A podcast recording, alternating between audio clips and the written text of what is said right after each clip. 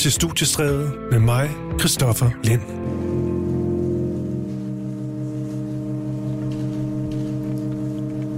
Det du hører lyden af her, det er lyden af et akkordskift. Det foregår i en kirke i Tyskland, og der er rigtig, rigtig mange pressefolk. Der er mange publikummer. Nogle står med ja, masker på, lukkede øjne og venter på, at dette her stykke musik, det skifter akkord for første gang i syv år. Det sker her.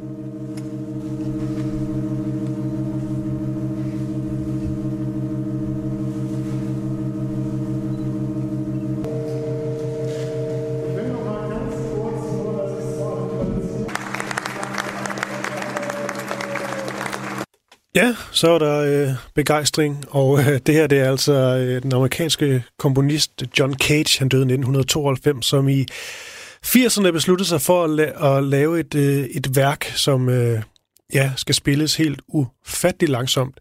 Og det her værk, det har øh, skal efter planen vare i 639 år. Det betyder altså, at, øh, at værket, som hedder As Slow As Possible, det vil slutte i 2640. Så øhm, der er vi alle sammen for længst døde og borte, når det engang øh, slutter. Men det her det var altså et, øh, et akkordskift, og det er det første akkordskift, der har været i det her værk i syv år. Og øh, senere i denne her time af studiestræde, der, øh, der taler jeg meget mere om, om det her værk. Men øhm, jeg starter lige et andet sted, og det er med en dansk digter ved navn Victor Bøj Lindholm. Og skal jeg også lige huske at sige, at kl. 19.05, altså i næste time, mellem 19 og 20, der, øhm, der skal det handle om, om gasolin, og det skal ikke handle om rabalderstrædet eller kvindelimin, eller hvad de hedder alle sammen. Derimod, så skal det handle om, øh, om gasolin op til, at de øh, udgiver deres, øh, deres første LP på, på dansk. Det er Gasolin, hedder den bare, fra 1971. Fordi før det, der følger nogle singler. Der er 50 års jubilæum på øh, det, den single, hedder Silky Sally, og det er altså på engelsk. Og vi dykker ned i øh, Gasolin fra før de begynder at synge på dansk. Det er nogle jam sessions, det er nogle live-indspilninger, hvor det er et helt andet og meget ung Gasolin, man hører. Det er før de sådan rigtig begynder at spille så godt sammen. Det er i hvert fald også før, de rigtig lærer at gå i, gå i studiet og få en god producer på alt det her. Men der er simpelthen øh, gasolinnørderi på den helt store klinge i, øh, i næste time. Men øh, som sagt, så starter vi med en, øh, en dansk digter ved navn Victor Bøj Lindholm.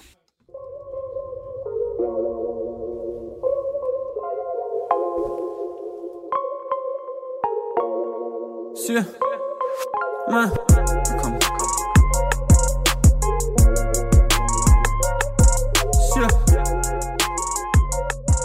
Nå. Med mig har jeg nu Victor Bøj Lindholm. Goddag, Victor. Goddag. Du har... Øh, du er med et par bøger, men du er i hvert fald... Mm. men der, men der, der er særligt en, vi, vi skal tale om. Ned, ja. Jeg slæber lungerne som en vækst, som jeg sidder og kigger på lige nu. Ja. Den er udgivet på forlaget Turbine, og det er... Det er digte. Det er det i hvert fald. Ja, og du er jo så også øh, sjovt nok øh, digter. Yep. Men vi skal ikke... Nu er det jo et musikprogram, så vi skal mm. ikke kun tale om digtene, vi skal også tale om, øh, om musik. Mm. Og det er jo noget, jeg har gjort med en del forfattere efterhånden. Og øh, ja, ideen fik jeg egentlig, da jeg talte med Dennis Jørgensen for nogle år siden, Okay. øh, som sagde, at, øh, at han hørte rigtig meget Tangerine Dream, når han skrev. Fordi Okay. okay. det satte sådan nogle øh, sådan vibrationer i gang Ja. i hjernen, eller et Alright, eller andet, og så kom i sådan et, et flow. Ja. Og så gik det bare op for mig, da jeg sådan har skrevet lidt rundt med forskellige øh, øh, forfattere, at, at nærmest alle, jeg har skrevet med, er ret inspireret Mm. Af musik, og på en eller anden måde har haft et soundtrack, mens de har skrevet det, de er gang i, eller haft en anden oplevelse med, med musikken, når, når de skriver. Så, så lad os bare starte der, Victor.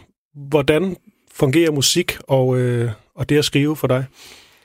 Altså, jeg tror, den er meget øh, præcis, den der med, at man har brug for et flow en gang imellem, til simpelthen mm. at, at slå hjernen fra, ikke? Fordi det kan være, øh, i hvert fald når jeg skriver prosa, kan det være lidt nødvendigt, at der ikke er den der sådan stopklods for, hvad jeg har gang i, øh, så man er konstant bevidst. Mm. Og der tror jeg, at musik har den der umiddelbarhed, fordi det er en kunstform, vi har et meget intimt forhold til de fleste af os. Det er jo ikke kun, hvis man er forfatter. De fleste mm. mennesker har et intimt forhold til musik. Ikke? Øhm, så jeg tror, at man, øh, det ligesom er muligt for en at lytte til det, og skabe en stemning, samtidig med, at man ikke helt forholder sig til det som, hvis man for eksempel øh, læser en bog eller ser på et kunstværk. Ikke? Mm.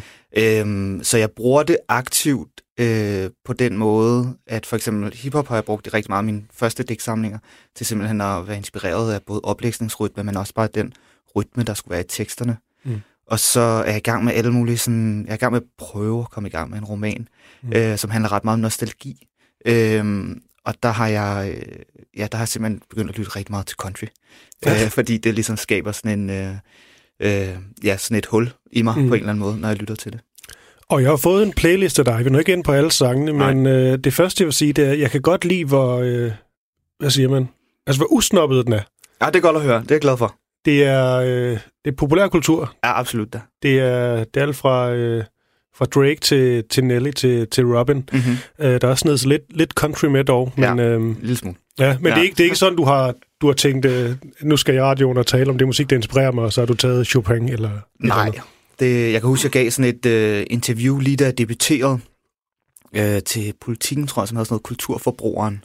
Mm. Mm. Så sådan noget, hvad er du inspireret af? Og så, havde det, så var det vigtigt for mig at sige, at jeg var inspireret eller lyttet til Rihanna, men også til Beethoven. Mm. Fordi så var man ligesom i, i svinget mellem de der... lidt ind. Ja, jeg ved ikke, hvor meget jeg lyttede til Beethoven. Jeg tror bare, jeg synes, det lød fedt. altså, det var lidt sådan, ikke? Ja, Altså. og det er en klassiker, det der. Ja. Øh, men Victor, der er også et eller andet med, at, at det her med at, at skrive også har gjort, at du måske har ændret dig sådan lidt fra at være mere klassisk øh, rockdreng ja. til at ja, netop øh, hiphop, men også det mere, det mere poppet. Jamen, jeg tror egentlig, at jeg... Jeg tror i virkeligheden, det var noget, jeg var klar til, hvis vi skal tale om det på den Mhm. måde. At jeg øh, havde i sådan i min gymnasieår været sådan en, der dyrkede altså sådan musik efter sådan noget 5-76. Det, det lyttede jeg simpelthen ikke til. Det var sådan en principiel ting. Ikke? Mm. Øh, totalt latterligt jo i virkeligheden. Ikke? Og så øh, var jeg blevet ret træt af den lyd. Og så havde jeg simpelthen brug for at finde, men jeg vidste ikke, hvordan jeg skulle finde frem til det. Jeg, jeg vidste jo godt, at det eksisterede. Det lyder som om jeg er altså 100 år gammel. Ikke? Altså, øh, men jeg havde ligesom ikke sådan en, jeg havde ikke en bekendtskabskreds, som lyttede helt vildt meget til hiphop eller et eller andet. Folk lyttede rigtig meget til rock. Mm. Gammel rock. Ikke?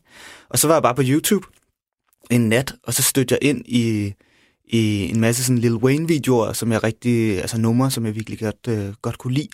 Og det var sådan sindssygt skamfuldt for mig, fordi Lil Wayne, jeg kan huske, da på min første Roskilde Festival i syv eller otte eller sådan noget, der skulle Lil Wayne spille. Og det var sådan det, var sådan det, det fedeste i den der lejr, Mm. det var mobbe Roskilde for at have booket Lil Wayne. ikke? Øh, og så der sådan 5-6 år senere, så var jeg bare sådan, Åh, det er fucking sindssygt, det her. Ikke? Ja. Øhm, og det, det sådan krydsede ret godt med, at jeg øh, begyndte at skrive digte. Sådan, jeg havde, havde skrevet i nogle år på det tidspunkt, øh, men havde arbejdet meget med prosa. Troede, jeg skulle skrive sådan romaner, Mm. øh, hvilket jeg ikke rigtig kunne finde ud af, og i virkeligheden stadig ikke helt ved, hvordan man gør. øh, men det passede bare meget godt, at jeg så blev mere interesseret i digte, og i hvordan sprog lyder, og hvordan sprog har rytme. Mm. Øh, hvilket jo ligger ret tæt på lyrikken. Det må man sige. Ja. Vi skal, øhm, vi skal snart lidt mere ind på, øh, på, på bogen her. Vi skal også have lidt, øh, lidt oplæsning, tænker jeg. Mm. Det, det kan jeg godt lide. Mm. Øh, men vi skal jo starte med, med noget musik. Mm. For lige at komme, øh, komme i gang.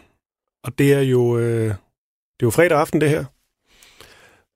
Så... Øh, Altså, det er lidt som om, at, at vi kunne godt starte med nogle banger, nemlig, når jeg ser på den her. ja. Og det er måske meget godt Ja, ja, en, det kan, en man fredag. sagtens, det kan man sagtens gøre. Øhm, der, der er noget Drake foran mig nu.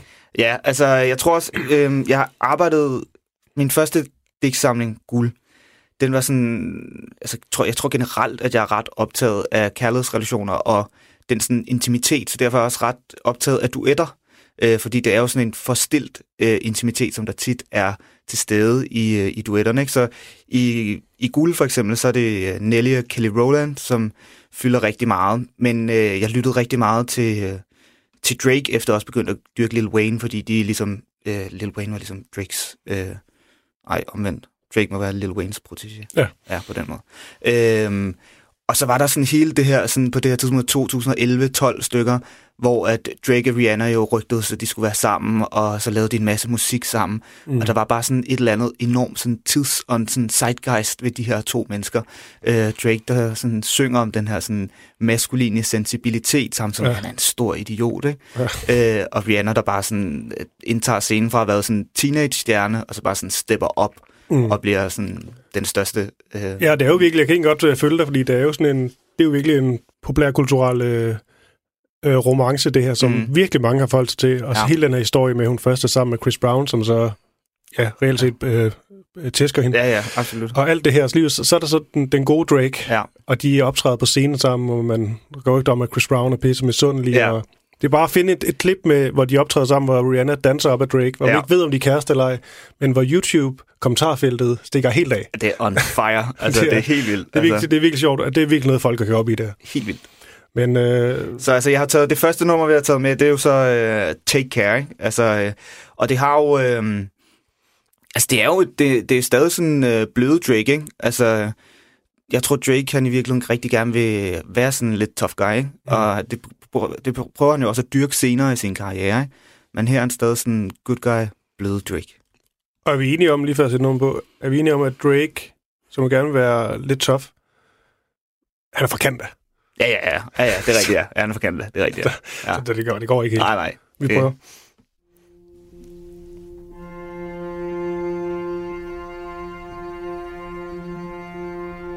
know you've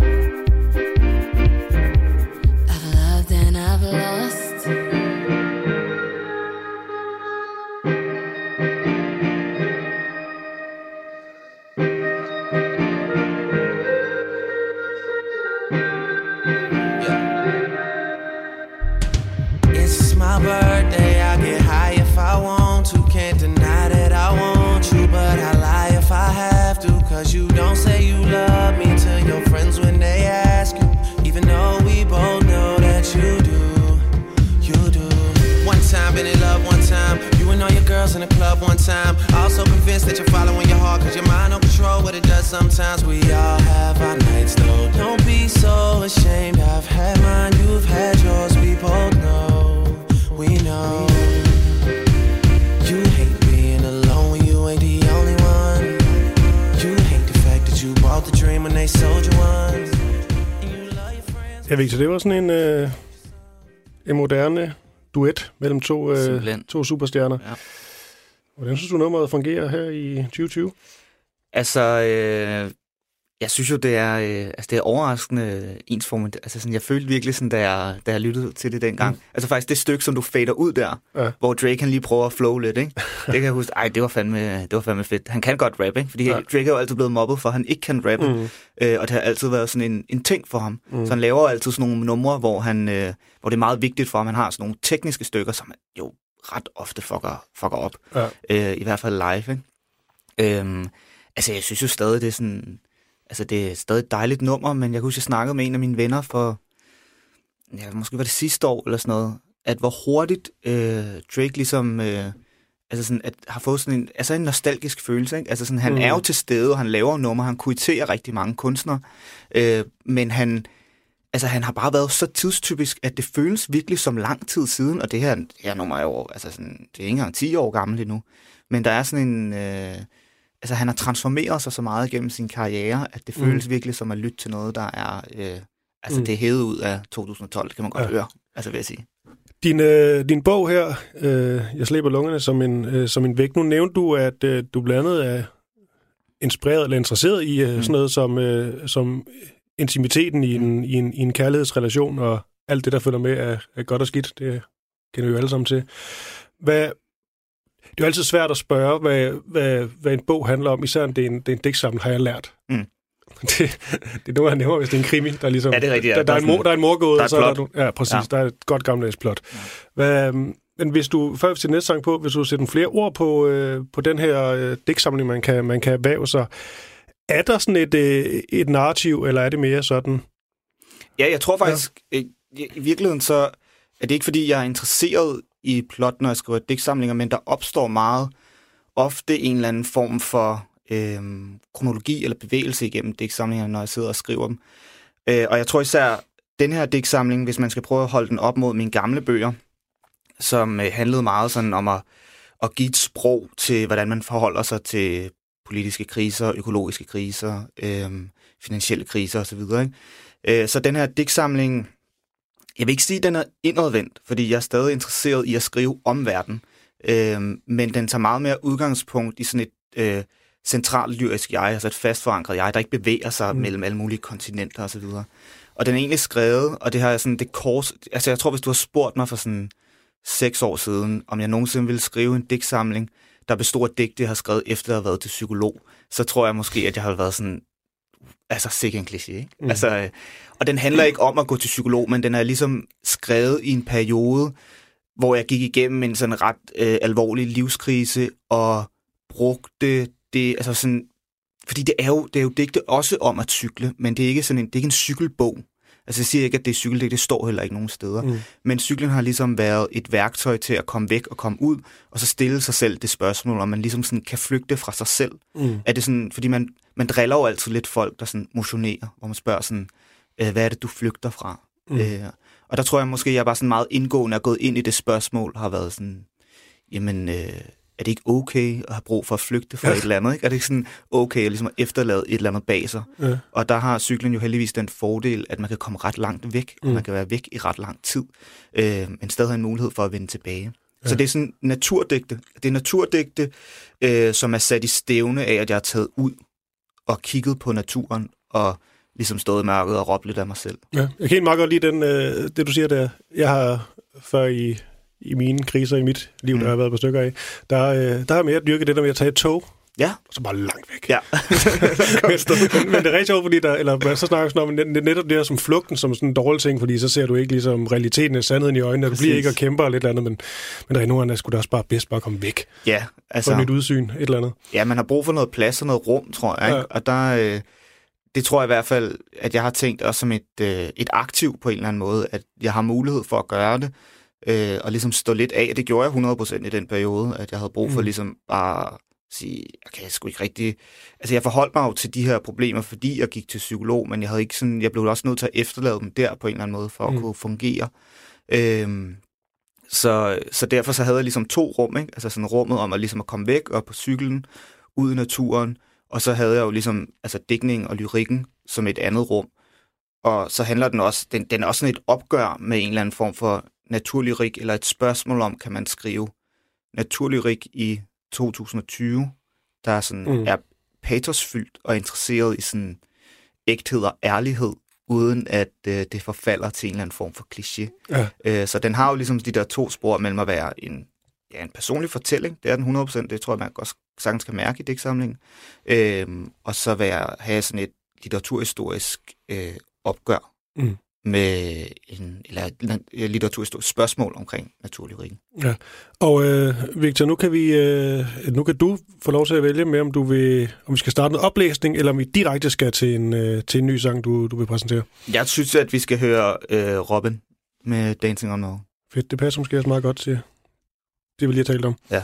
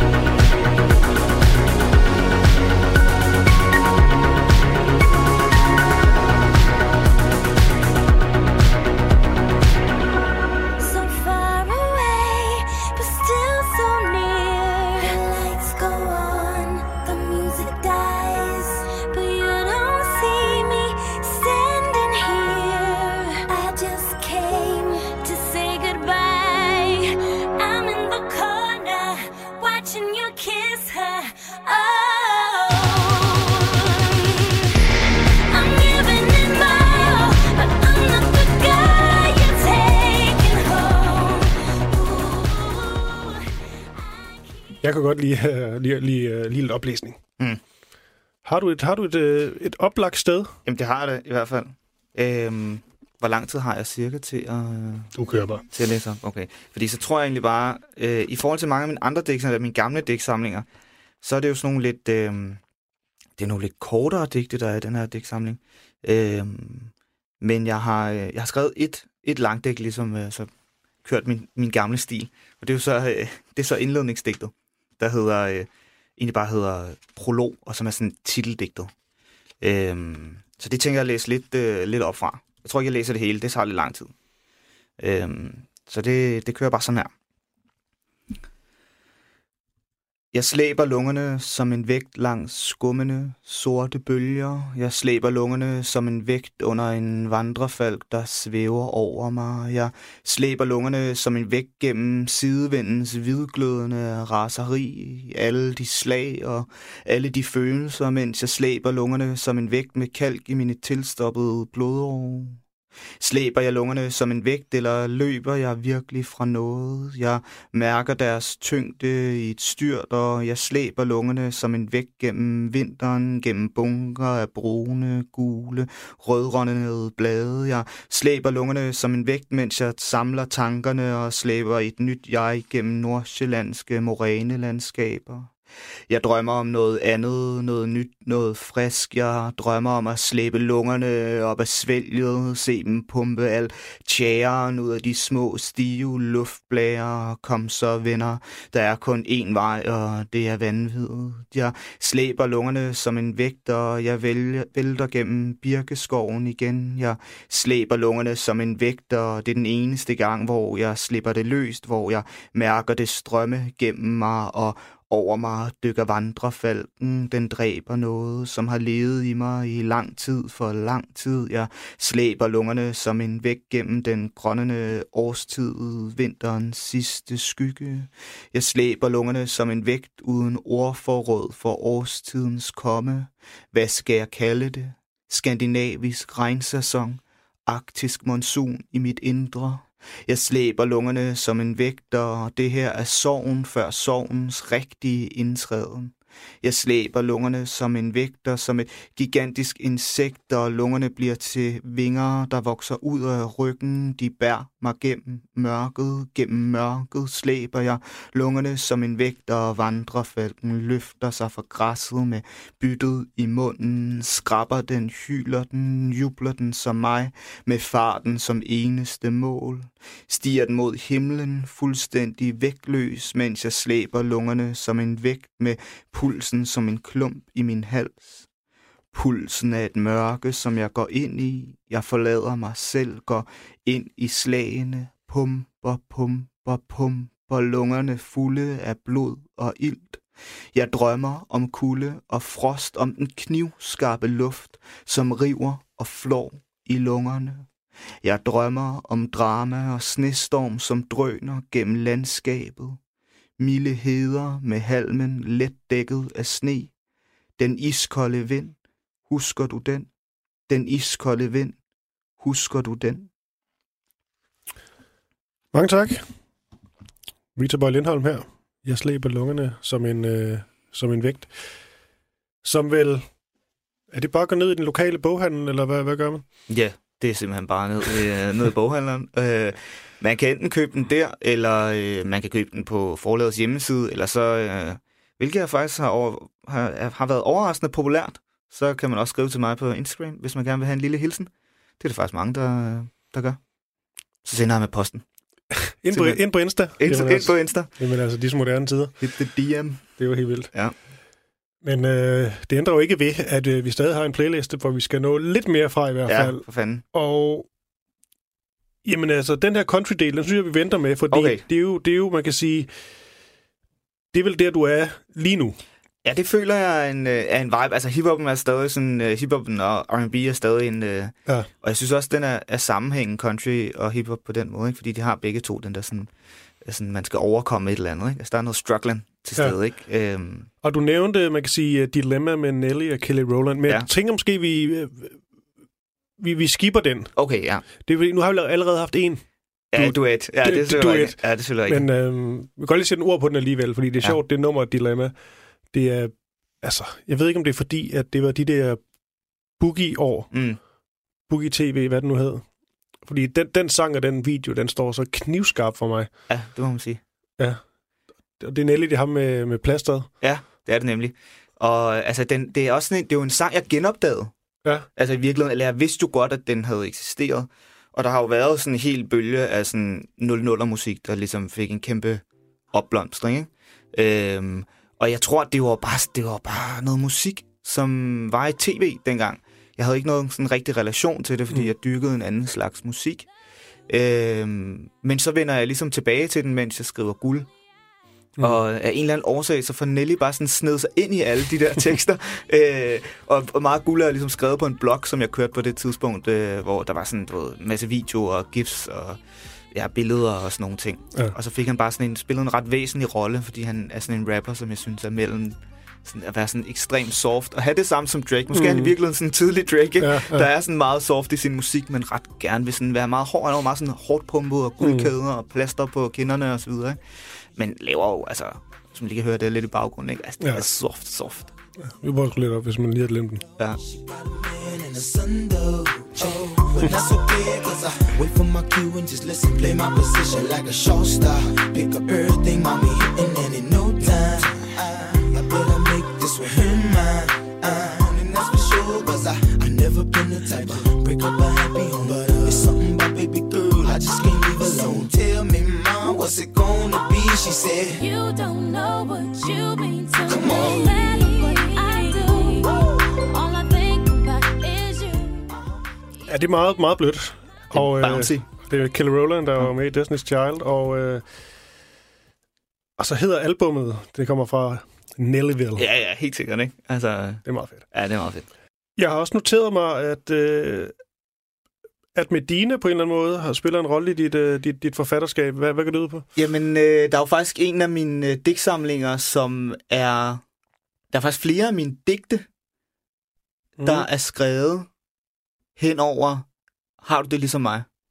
øh, fordi jeg synes, det er sådan Et Medina-nummer. Et Medina-nummer, ja. ja ligesom, som er, ja, fordi jeg synes, at der er sådan en, øh, en sådan vild rækken ud i verden i det spørgsmål der, ikke? Altså, det er jo sådan et meget konfronterende spørgsmål. Har du det ligesom mig? Og så i, i Medinas nummer, så er det jo så øh, et, et parforhold at gøre, en kærlighedsrelation, ikke? Men øh, jeg brugte det bare til sådan at generere øh, skrift i forhold til Ja, det var, der er et langdigt i No Hard Feeling, som hele tiden kører over det, som ligesom spørger sådan, har du det ligesom mig? Og så det næste spørgsmål, eller sådan det næste sådan en, hvor jeg ligesom sådan optegner en masse øh, scenarier, ikke? Så det blev sådan en motor i mange af de der digte, ikke? Øhm, og øh, jeg, jeg elsker naturen, og alt omkring mig er også, øh, det er så ikke naturen, øh, men øh, jeg kan ikke huske, hvad fanden det er, hun ligesom øh, sætter i stedet for. Men den er også ligesom, øh, altså titlen er taget fra en parafrase fra en Medina-sang. Ikke? Mm. Og jeg tror bare sådan, hun, øh, hun er, altså sådan hendes, mange af de album, som mange af de sange, man hører, er jo fra sådan noget 2007, 8, 9 Mm. mm. stykker. Ikke? Men den fik jo også bare en, en opblomstring sådan i 10'erne og øh, ja, midt-10'erne, synes jeg rigtig meget. Fordi der var den der øh, følelse, som Robin måske også på en eller anden måde kan genkalde. Ikke? Altså sådan den der klare ensomhed, mens man danser øh, midt i festen, som jeg tror er sådan en meget, du ved, man er i 20'erne, og, øh, og den er sådan meget reel. Der er en ensomhed til stede, selvom man er blandt en masse mennesker. Ikke? Mm. Men jeg skal lige høre, og jeg kan lige sige til øh, eventuelle nye lyttere, at du lytter til Studiestræde. Mit navn det er Christoffer Lind, og jeg har Victor Bøj Lindholm med, forfatter. Og, og du har lige været inde på, på Medina her. Ja. Og jeg skal jo lige forstå, Ja.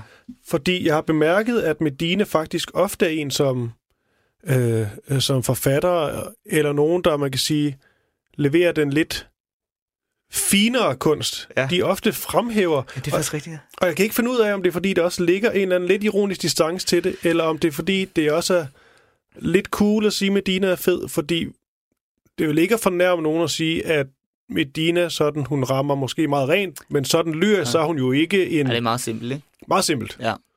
Jeg tror, Meget at- hjertesmerte. Jeg tror, jeg var... Øhm... Altså, jeg tror, der er to ting i det. Jeg tror, du har fuldstændig ret i, at... Og jeg ved faktisk ikke, om det... Jeg tror ikke, det har noget med ironi at gøre. I hvert fald ikke for mit vedkommende. Mm.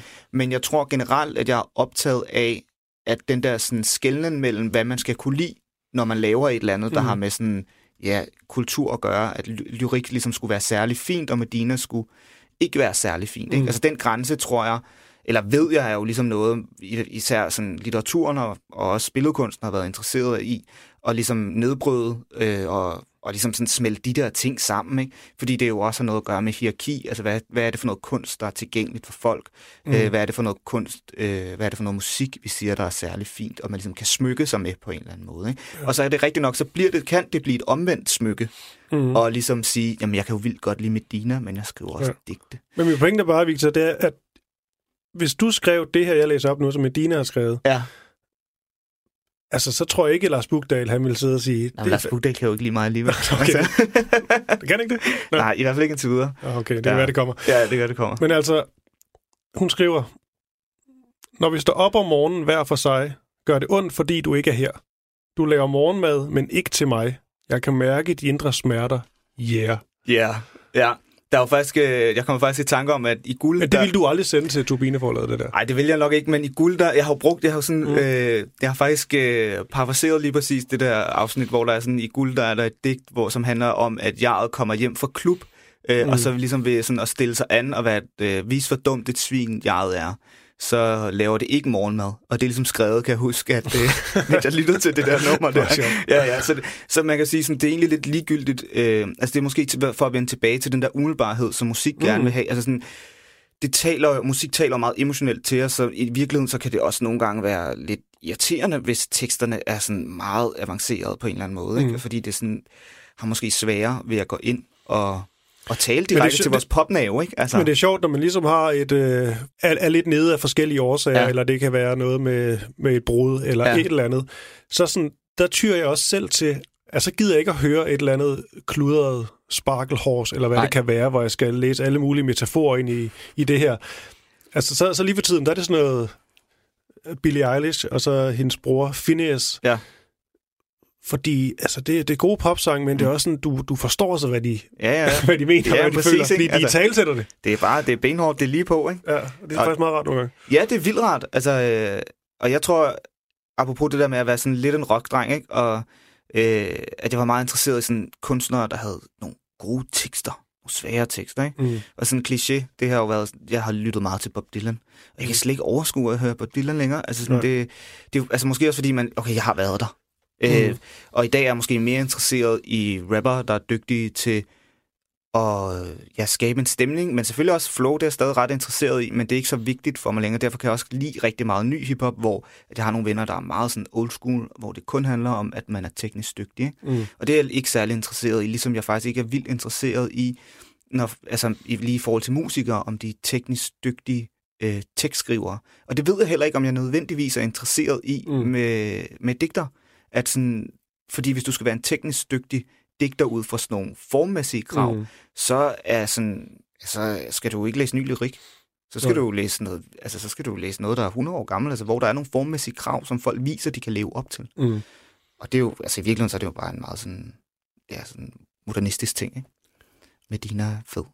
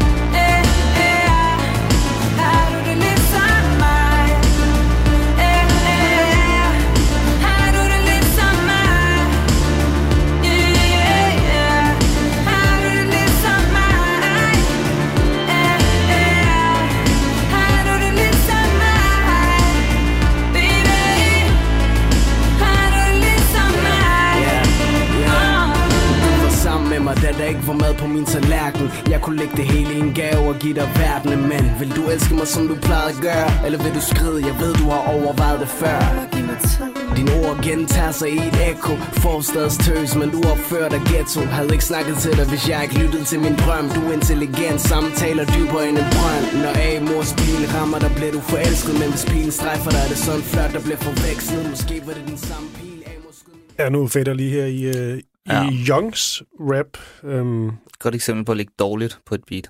ja, og jeg vil sige, chance for, at Young han hører, øh, hører Radio 4 en fredag aften, den er, den er, er nok den, ikke... Øh, den er meget lille, ikke? Ja. Så, øh, men der, der, det er du ikke så imponeret over. nej, helt vildt.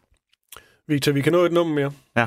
Og øhm, vi skal have noget country, skal vi ikke? Jo, det synes jeg. Altså, øh, jeg er meget i tvivl. Fordi man kan starte mange, øh, mange steder. Altså, jeg har taget tre numre med, men Mm. jeg synes egentlig, at, øh, at det kunne være interessant nok at, øh, at spille det... Altså, det er sindssygt langt, så det kan godt være, at vi kun skal spille noget af det. Men det var ligesom det nummer, der fik øh, mig til at lytte til country. Øh, som er det, der hedder øh, Why Did I?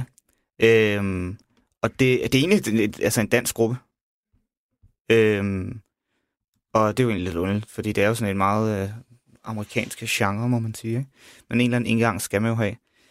Øhm, og det har netop, netop den der sådan, øh, altså på en eller anden måde, og jeg tror, det er jo meget simpelt, altså det er jo, mm. ja, det er jo virkelig meget simpelt, ikke? Altså hvad er det for nogle følelser, som man får, når man lytter til noget bestemt musik, ikke? Og hiphop sådan kan, kan, har den der sådan opbyggelighed, ikke? Altså for eksempel har jeg også taget Artie Artit øh, jogging set nummer med, mm. som Mhm. er jo sådan et kæmpe power nummer, ikke? Mm. Altså hvor at det er jo sådan noget, jeg hører, hvis jeg skal sætte mig op til et eller andet, eller skal bare gerne Mm. vil have, bare gerne vil have det fedt, ikke? Mm. Øh, og så er det her Workers in Song nummer har netop den her nostalgi, øh, ja, følelsesfuldhed, som jeg bruger, når jeg skal skrive de her tekster, jeg er i gang med at skrive nu, ikke? Men det er jo sjovt netop, øh, du vælger så et dansk øh, band, for jeg skal bare lige høre, altså hvad det ellers er country, fordi at når jeg hører country, så ved jeg så lidt om det. Jeg vil med det at høre, men jeg ender så altid i de store drenge, altså Towns Van Zandt og John Ja, ja. Prine og Ja. ja, Johnny Cash for at tage de Ja. helt... Øh, er, er, du, er du gået mere ned i øh, Altså, jeg, jeg ved jo heller ikke. Altså, jeg er virkelig på vej ind i det, ikke? Ja. Altså, jeg har det virkelig sådan, som for 10 år siden, da jeg var på vej ind i, øh, i hiphop, hvor jeg ligesom sådan, hvis folk sagde sådan Tupac til mig, så vidste jeg godt, hvem det var, og jeg havde også lyttet til det, ikke? Mm. Men vi var stadig der, hvor det var måske meget den hiphop, jeg havde hørt i virkeligheden, ikke? Øh, når jeg ikke havde siddet og set øh, boogie-listen. Mm. Øh, men ellers så sådan, ja, sådan, jeg hører meget John Prine i øjeblikket, øh, og har også tidligere hørt meget sådan Johnny Cash, fordi jeg synes, han var fed. Øh, så hører jeg meget en, en amerikansk sanger, der kommer fra Kentucky, øh, der hedder Tyler Childers, som øh, faktisk skulle spille på Roskilde, mm. som jeg egentlig bare begyndte at lytte til, fordi jeg tjekkede Mm. deres program igennem. Han er rigtig fed. Øh, så, så jeg begyndte at dykke ned og så sådan, du ved, lave den der sådan, hvad kan du også godt øh, Mm. lige på Spotify. Øh, Ja. Men altså, jeg også kan mærke ret picky, fordi jeg gider heller ikke lytte til noget, som bare lyder som alt muligt andet country, fordi country har jo også meget sådan en genkendelig lyd, ikke? Mm. Øh, og det er meget sådan, hvis der står sådan en mand med en cowboyhat, så er sådan meget, øh, det her, altså det behøver jeg ikke lytte til det her. Øh, Nej, så også hurtigt, det, altså der er selvfølgelig også en, en grad af country, der er nærmest minder om, om, om, om dansk top i sit ja, udtryk. ja, er du sindssyg da. Men så er der også den del af country, jeg har svært ved nogle gange, det er, når man så finder nogle nyere countryartister, som netop har denne her Stetson-hat, og så har Mm. de lavet den, den dybe Johnny Caske stemme, og så synger de om det, alle de andre synger om. Altså, hvor man, hvor man lidt får sådan, altså, jeg tror nærmest ikke engang på det. Nej, altså jeg tror, jeg har, fordi jeg har tænkt ret meget over det der, og det er lidt den samme følelse, at hvis jeg hører øh, nye rapper, altså sådan, der er rigtig meget, jeg godt kan lide, men fordi trap har været så altså, dominerende som genre inden for rap, så er der også bare rigtig mange, der lyder sådan, og ser mm. ud på den samme måde. Altså det er jo sådan en uniform på samme måde, som det sikkert er en uniform for de her countrymusikere, og det er sikkert en ægte uniform, de, de, de, altså, ligesom jeg ikke skal, skal, skal betvivle, hvordan man øh, vil se ud eller skal være, hvis man er vokset op i en ghetto, skal jeg ikke øh, betvivle, hvordan man skal se ud, hvis man er vokset op i Nashville. Mm. Øh, men, men det bliver bare nogle gange ensformigt. Og øh, med de ord, Victor Borg Lindholm, bogen den hedder Jeg slæber lungerne som en vægt fra forladet Turbine, og øh, vi slutter med Why Did I med Workers and Songs. Simpelthen. Dansk countryband. Dansk kontraband, ja. Fedt.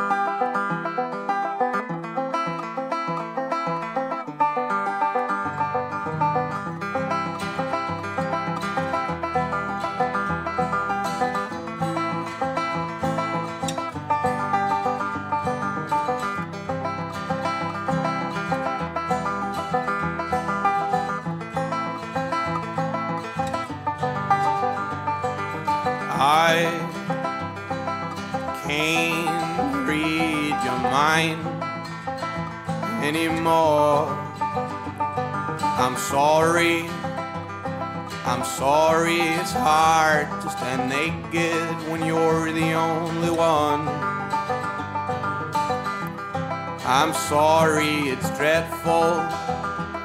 It's painful. Yes, I know it hurts. But I have to go. I have to leave this place with nothing with nothing but this deck of cards. That's all I need. But I leave the Jack of Hearts with you.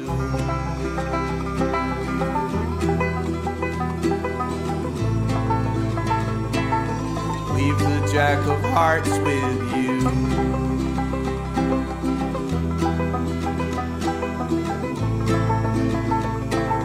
leave the jack of hearts with you. Oh, this light reminds me of a feeling, a feeling we once shared.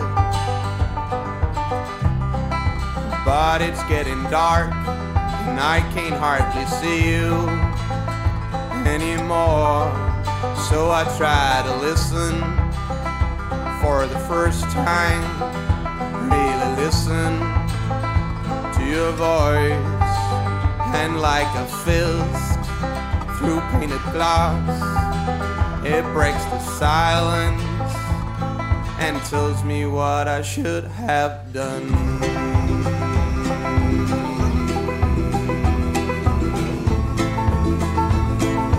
tells me what I should have done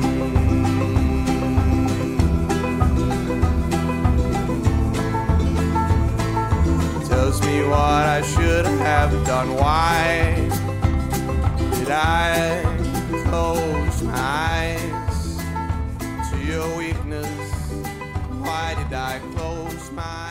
Og fra Victor Bøj Lindholm slutter vi nu øh, denne her time af studiestrædet fra en, øh, fra en kirke i Tyskland.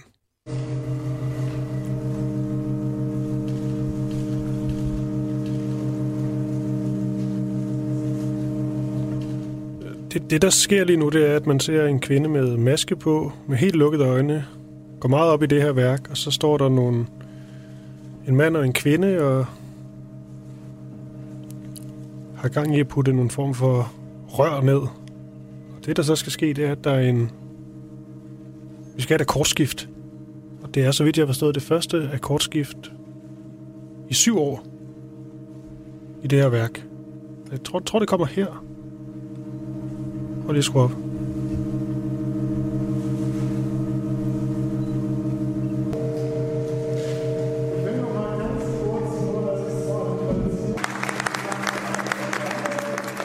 Så var den der. Christian Kjærl, velkommen til. Jo, tak. Og Christian, øh, vil du prøve at sætte nogle flere ord på... Øh, øh, øh, før vi venter med, det er John Cage værk, det her, men før vi ja. Ja. går så meget ind i værket, vil du prøve at beskrive, hvad det er, vi, vi lige ser? Det, vi så det klip her. Ja, vi ser jo et, øh, et kæmpe, gigantisk ovl, der pumper øh, løs. Og det har det gjort siden... Jamen, det har det faktisk gjort siden øh, 5. februar 2003. Øhm, og det vi er vidne til, det er, at der står nogle folk med nogle ovlpiber og skifter dem ud. Hmm. Øhm, og det er simpelthen et... Øh, det er verdens længste performance indtil videre. I hvert fald, jeg har ikke tjekket op med Guinness rekordbog, men efter sine så skulle det være verdens længste performance, men det er også verdens længste værk, øh, som er sat til at skulle vare 639 år. Det vil så sige, at det blev sat i gang i 2001, øh, og skal så være færdig i 2640.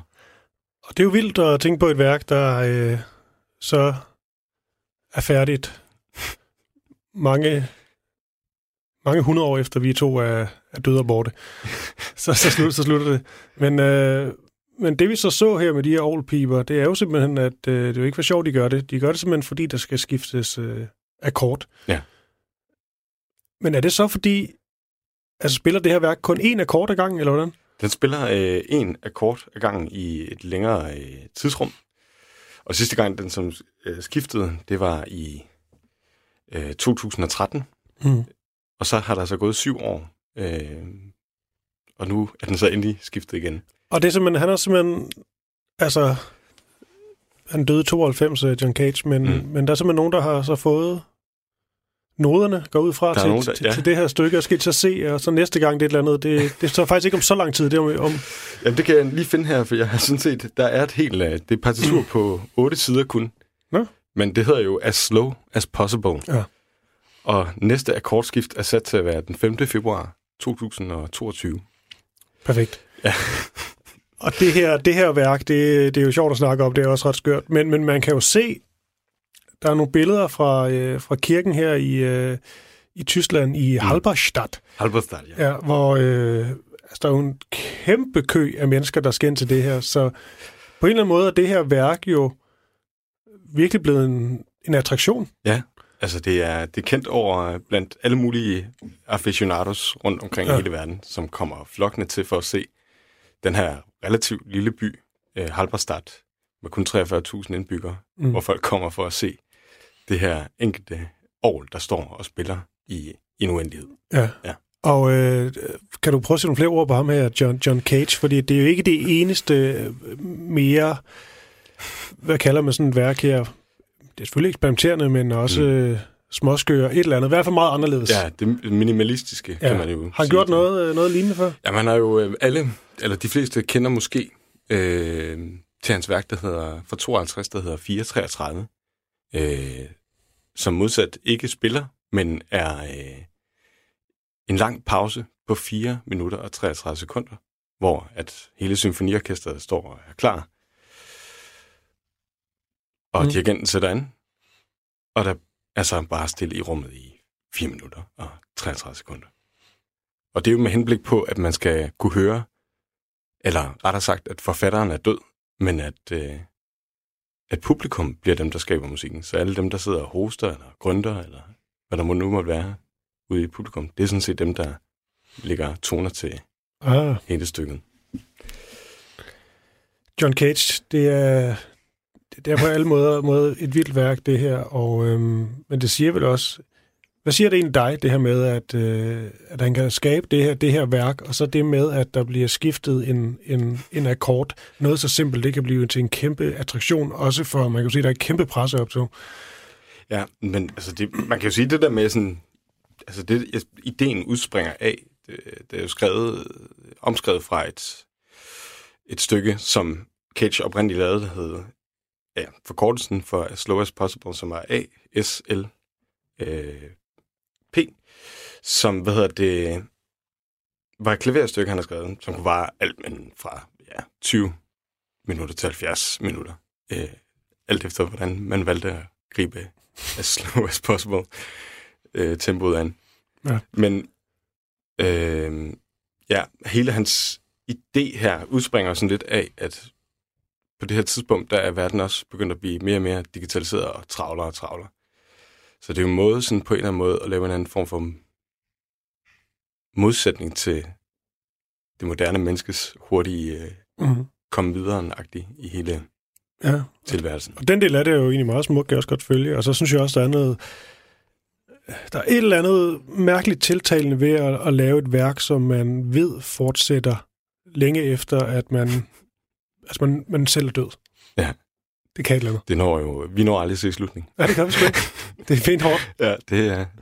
Nå, men øh, det må vi så også bare gætte os til op i himlen eller et eller andet. Men øh, jeg tror egentlig bare, det var det, Christian Kærulf. Ja, Det var en fornøjelse. Tak for det. jamen uh, tak for det. Godt, hej. Hej.